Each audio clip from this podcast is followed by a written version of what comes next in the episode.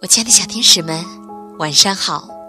欢迎关注同名微信号“微小宝睡前童话故事”，我是你们的橘子姐姐。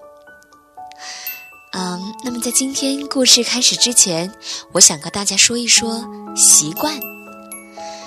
习惯是我们一个人成长过程当中特别特别需要注意的。一个不好的习惯会给我们带来很多的麻烦。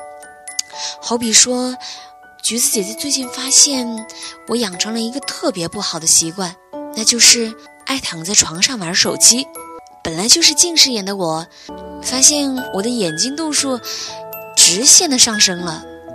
我要用自己的亲身经历告诉大家，千万不能养成一个坏习惯。不过橘子姐姐已经意识到了，一定马上改正。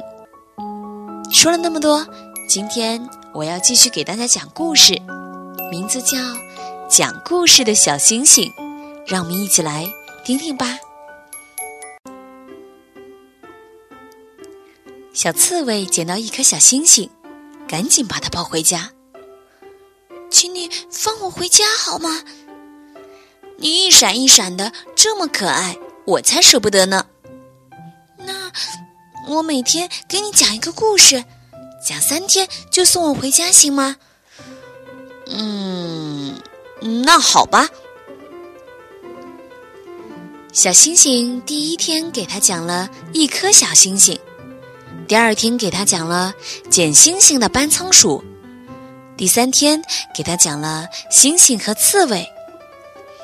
嗯，你该送我回家了吧？可是。可是我很喜欢你，嗯，我舍不得你走啊。刺猬让小星星继续天天给他讲好听的故事。天气越来越冷了，刺猬每天捡回来很多红的、黄的树叶，搭在自己的屋子上，遮盖的厚厚的。星星一到夜晚就会发光，一闪一闪的。他可不想被大家发现。月亮妈妈发现自己的孩子不见了，很着急，呼唤着小星星到处打听。胖胖的身体都急瘦了。晚上，小刺猬出去找东西吃。月亮妈妈问他：“你看见我的小星星了吗？”“我……嗯嗯，我没看见，嗯，真的不知道。”小刺猬支支吾吾地说：“月亮妈妈怎么也找不到小星星，急哭了，满身的泪水让天空飘起了小雨。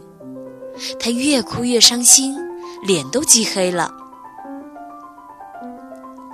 太阳神派了天狗来找小星星，一路到处闻，最后扒开了一层层的枯枝树叶，找到了小星星。”因为小刺猬骗了月亮妈妈，大家都很生气，决定惩罚它，让它永远都待在洞里，不许出来。妈妈，虽然他骗了我们，可是他对我挺好的。小星星向妈妈撒娇。那好吧，那就罚他睡几个月，天暖了才能出来。从此以后啊，小刺猬每年都要大睡好几个月，等到天气暖和了才能出来，找那个会讲故事的小星星玩。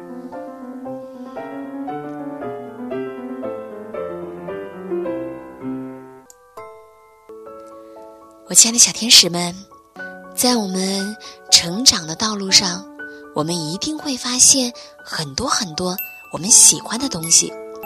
但是我们一定不能像小刺猬一样，去拿不属于自己的东西。好了，今天的故事就到这里了，我们明晚再见吧，晚安。